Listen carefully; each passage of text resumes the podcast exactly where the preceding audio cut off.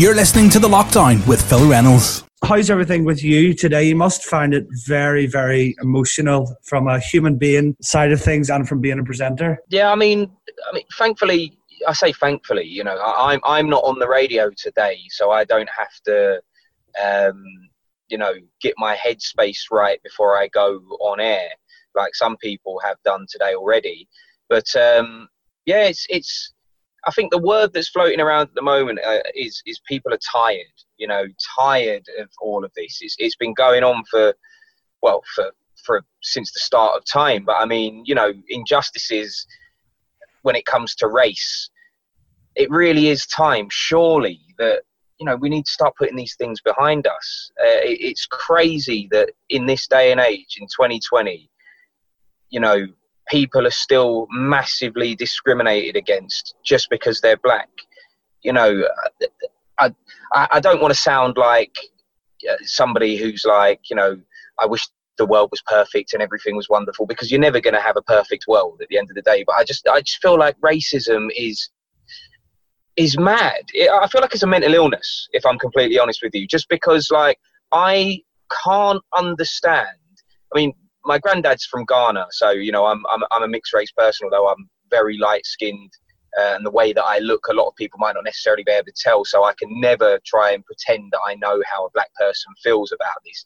But you know, I, I almost feel like we should treat racism like it, it's a madness. Just because if you're not racist, I honestly, I honestly think it's so difficult to even comprehend why somebody would look at somebody else who's a different color and I don't know, just feel like they're they're better than them, or you know, I, I I guess the reason I speak like this is one my heritage, but two, you know, I went to a massively multicultural school in South London, uh, and I feel I, am so glad I did. By the way, you know, and that's that's no disrespect to anybody who didn't go to a multicultural school, because I'm not saying those people are all racist at all, but I I just feel like it it kind of the, the, the younger you are when you're mixing with loads of different um, people from different backgrounds, the better because you know you you you don't necessarily obviously you know that those people have a different skin tone to you, but you don't see them as different, and that's such a big thing for me. You know, um, education and trying to just trying to um, talk to kids about uh, racism from an early age. I feel like you know that is something that we need to do better in this country, uh, definitely. But um, you know, to answer your question, it's very draining. You know what's going on today, but it's great at the same time to see this unity now that, that we're seeing online. You know, that's one thing I will say. It's, it's, it's a massive shame that it's come at such a uh, an expense at the end of the day. You know, um, rest in peace to, to, to, George Floyd and to everybody else who's. This isn't a new thing. It's such a shame that it's taken that for this to happen. So you know, I'm I'm I'm drained, but I'm at the same time pleased to see people uniting and coming together. It said that it's not a new thing, which sadly it isn't. It's been happening for too long. For you, when the news broke and you saw the pictures, what what went through your head? Well, it's, disbelief is, you know, the, the, the, the word that springs to mind right away. You know, I know the police have a job to do, right? And I, and I'm not going to just like bash the police because they have a difficult job to do, but the, the, the people higher up in the police force need to do more to, to see that and to see the circumstances it happened in is even worse in my opinion you know it, it, it wasn't just and i'm not saying this would make it any any better to be completely honest with, with you but it, it wasn't like um, george floyd was uh, fleeing from the police and um, i don't know he was tasered and then something went wrong there it was nothing like that it was it was you know literally um, from the clip that we've all seen, there wasn't resisting going on.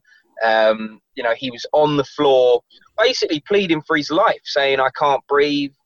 Um, it's a terrible clip, to be honest with you. I felt, you know, I, I felt horrible watching it.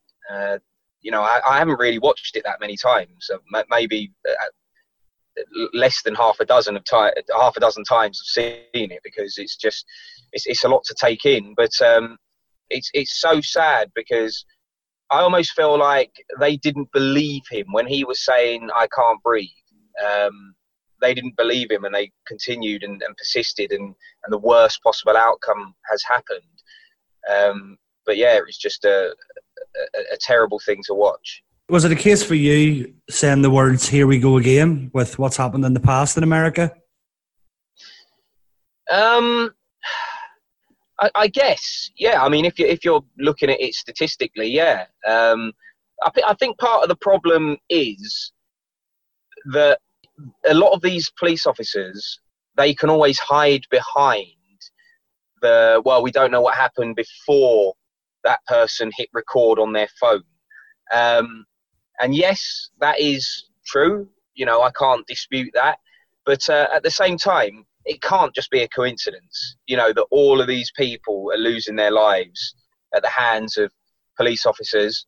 Um, you know, and it, it's, it's a global thing. Yes, America is, is heightened and it's highlighted, but that's due to the large multicultural population that they have in many different American cities, uh, and also the fact that the police force over there have a much more heavy-handed approach than in you know a lot of other countries.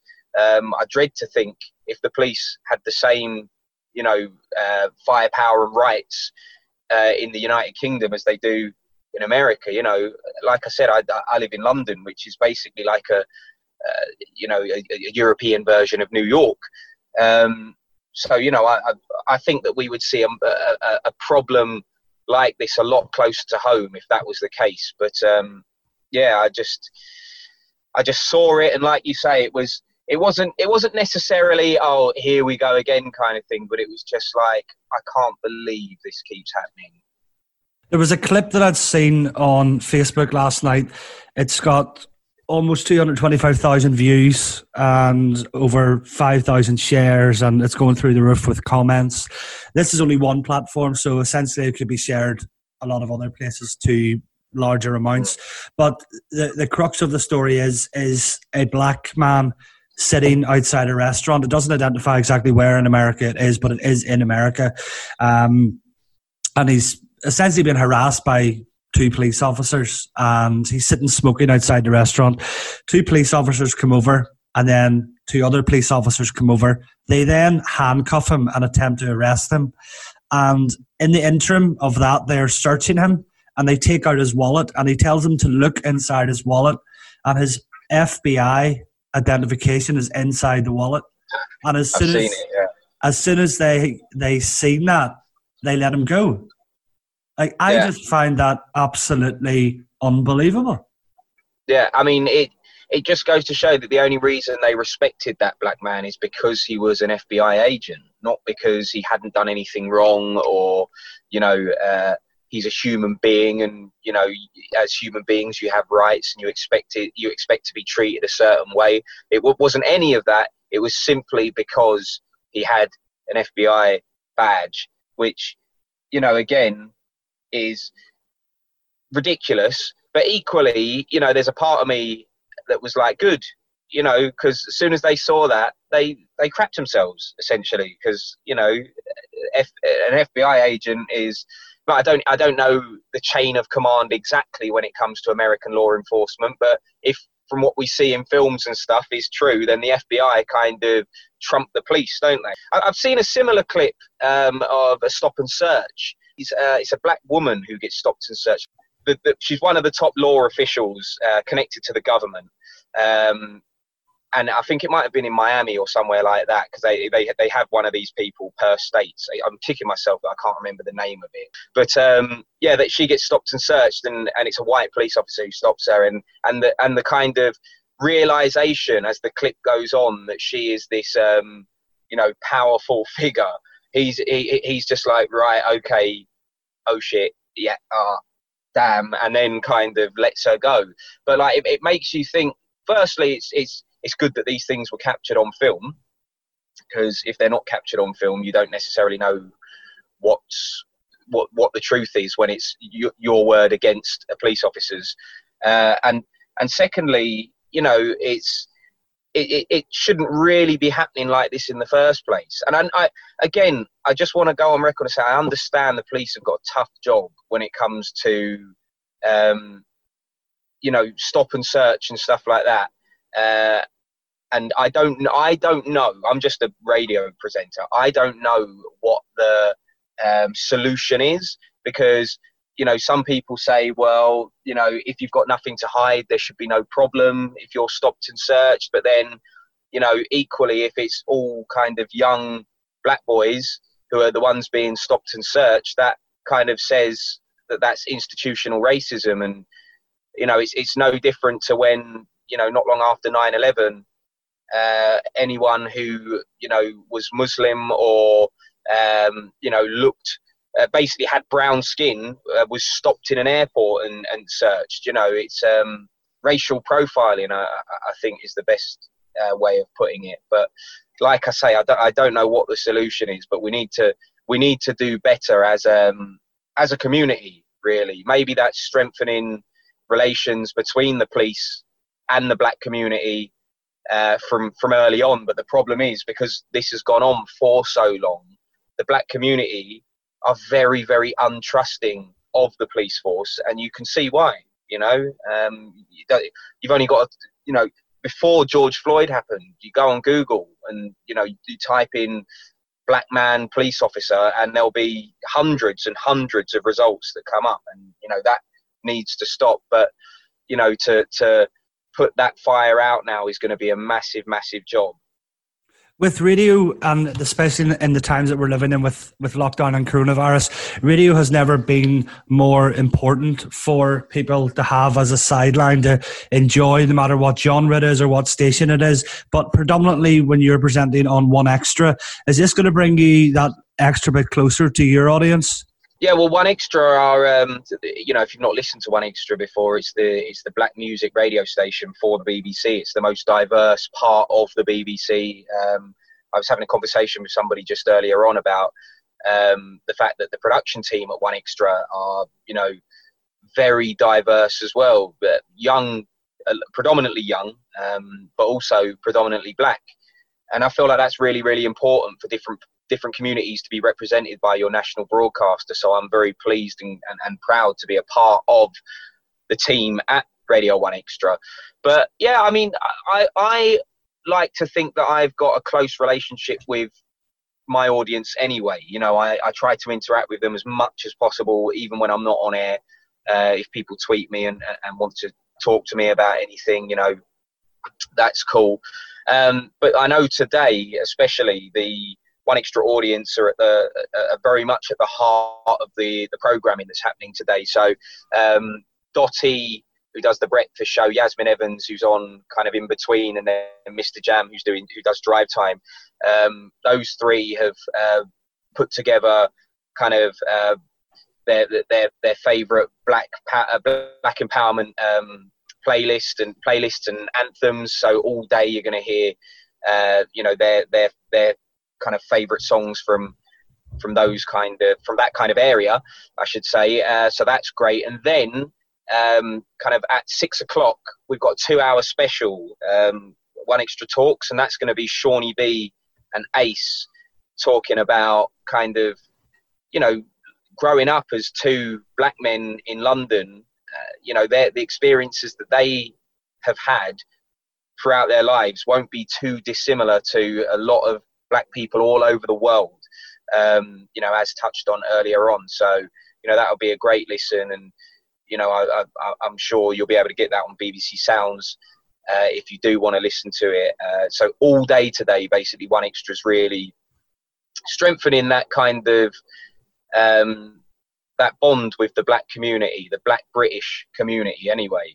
And I feel like that's so important. I spoke to my boss today. Actually, he called me Mark Stripple, the head of programs, uh, just to have a chat um, about everything that's going on, and, and, we spoke about the schedule and and um, you know he recognises, although he's not black himself, um, he recognises how important it is for us to be doing something like this. And I I know um, a lot of the, the the music industry and media landscape are blacking out today, as, as in you know they're not doing anything. Uh, but we felt, firstly, the BBC's public service, so we need to be providing the public with a service. But but but secondly, we felt that we can we can instead of blacking out and just putting nothing out there, we can uh, put a strong message out there uh, to, to to try to unite and to try to um, give hope to, to, to, people who, who feel a little bit lost. And you know, I, I just want to, you know, I'm not, I know I'm rambling on a little bit, but you know, a lot's a lot's happening at the moment, and I just want to send love to Clara Amfo as well. Um, you know, she used to be on before me actually on on 1Xtra. She used to do weekend breakfast.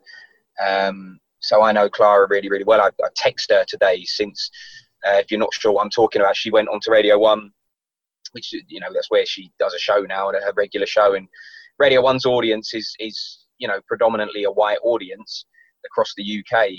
Um, and I've spoken to, you know, black people who have been a part of Radio 1, and they say that there's a problem with, you know, uh, race from the listeners or racism from the listeners when it when it comes to Radio One. You know, they've been at the hands of that before. Uh, so it took a lot of courage for Clara to go on air and and um, speak the way that she did, and and I feel like she nailed it, you know, perfectly as to how people are feeling across the UK, um, how Black people are feeling after seeing, you know, everything that's transpired over the past few days, um, and you know, I felt really emotional listening to her because you know again, if you haven't heard it, she she chokes up on air, you know, um, and for something to be affecting you so badly and so in such a detrimental way that it makes you cry on air. And she took yesterday off as well. She wasn't on yesterday because she was so upset. You know, for that to happen, you know, I can't imagine it.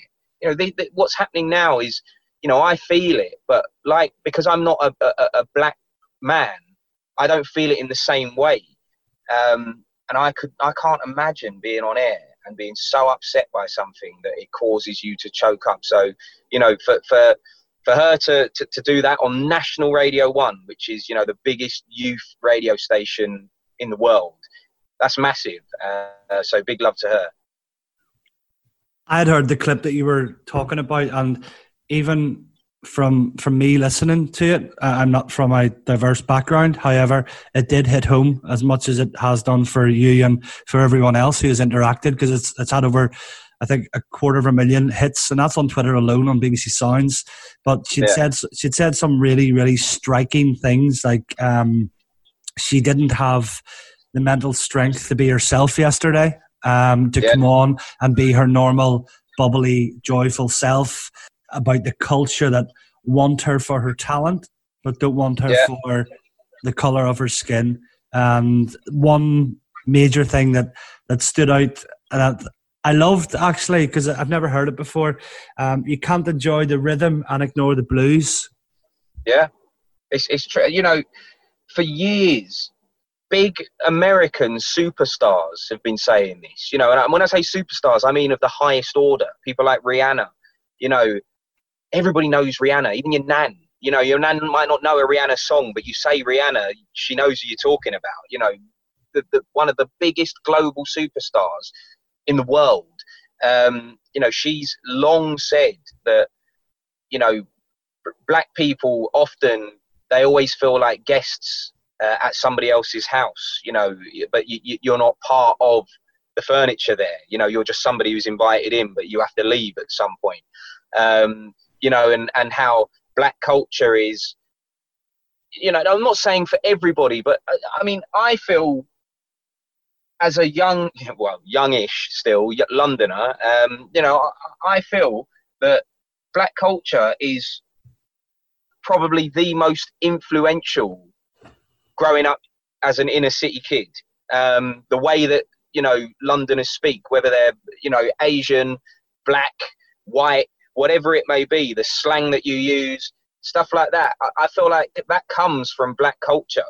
Um, and for years, people have been saying that, you know, you, you want to borrow black culture, you want to take the things from black culture, but you don't want to um, essentially big up blackness. And that that's so true. Again, as somebody, I can only speak from my own experiences, but as somebody who um, comes from a mixed race background, but as I already said, don't some people can't necessarily tell. In the past, people have commented on the way that I speak or uh, the things that I like, and you know, growing up in, in some circles, like I'll, I'll give you an example. My, my parents, when I was 15, my parents moved to Portsmouth, um, which when we moved there, it's very different now. But when we moved I think it was 2001, uh, it wasn't very multicultural at all. Uh, and I moved in between year 10 and 11, which is the final year of school. Um, and I went from an all boys, massively multicultural school into um, it was a mixed school, but it was it was very very white. And the first thing that people used to try and pick on me about is the way that I spoke. And you know, people used to call me a wigger and all of this stuff. You know, like and that for me is problematic in itself um, because you're making out it's a detrimental thing because of the slang that I use and the way that I speak is associated with black people. So therefore, it's bad, you know. And and and that for me uh, has been something that has stuck with me for a long time. You know, I'm I'm 30 bloody free now, and I'm still thinking about something that happened when I was 15. But it's like, you know, it's things like that that kind of mold you as a person, and those things can really really mess you up. It's like when you're bullied at school. You know, people remember those bullies for the for their whole life. By the time I went to school in Portsmouth, I was like I said, 15, 16, and I'd already made up my mind with how I wanted to speak and the person that I am. But you know, say if I was um, somebody who grew up there my whole life, when you're younger, you're you're mo- much more easily molded so, you know, if, you know, I went through my whole school life with people having that attitude, it might have been different. And I probably would have tried to hide the fact that I come from a multicultural background. Um, not too dissimilar to, you know, again, this is problematic. I don't want to keep bringing up problems, but not too dissimilar to when I was growing up in London. Um, if you were from an African background, I had friends whose parents were from um, you know, different countries in Africa, but they used to be ashamed of being African. It's very different now. Afri- uh, I'm speaking predominantly about African culture here, whether it's Ghanaian, Nigerian, Kenyan, South African, wherever. Those cultures are much more celebrated now. But when I was at school, a lot of the African kids used to pretend they were Jamaican because it was much cooler to be from Jamaica or from Trinidad or from Barbados. Um, and you know it's just another layer of complication when it comes to race. I'm not sitting here making out that it's like you can go bang and fix all the problems when it comes to racism because it is so complicated and there's centuries of you know stuff that we have to peel back and and, and try to mend, which is a, a massive job. But I'm I'm hoping, you know, my main hope from from what's happened to George Floyd and and others, but at the moment George Floyd is is the is the person we're focusing on. You know, my my main hope is that this is the start of something bigger. I'm hoping that come next Tuesday, um, you know, this isn't just forgotten and people haven't deleted their the, the, black squares that they've put up on Instagram and we just carry on going back to normal because don't get me wrong there will be brands and people who are who are just doing it to to be part of something online or you know brands who are doing it because they um you know i'm, I'm a little bit of, of a cynic when it comes to brands anyway get, get doing certain things but you know just brands doing it because they don't want to alienate anybody or whatever. I'm hoping that all of these people or the, the, the big majority of them anyway 90% of them that are posting about this stuff it's actually meaningful and then you know we can continue this slowly kind of chipping away at the problems from from the root really um, because it needs to be done. You know i, I like to think uh, that you know after i'm you know dead and gone that slowly but surely this problem will get smaller and smaller and smaller and then it's only a small minority that are the problem. Because at the end of the day even people that aren't necessarily racists because in our in our minds we think of racists as people who openly say things uh, you know to black people or asian people or, or, or whatever or or people who um, maybe not even just openly, people who are in their group of friends who are racist. Yes, those are racists, but equally there is prejudice, which is not necessarily the same as racism, um, but it is there. You know, and we're all guilty of that. Unconscious bias. We are all guilty of that.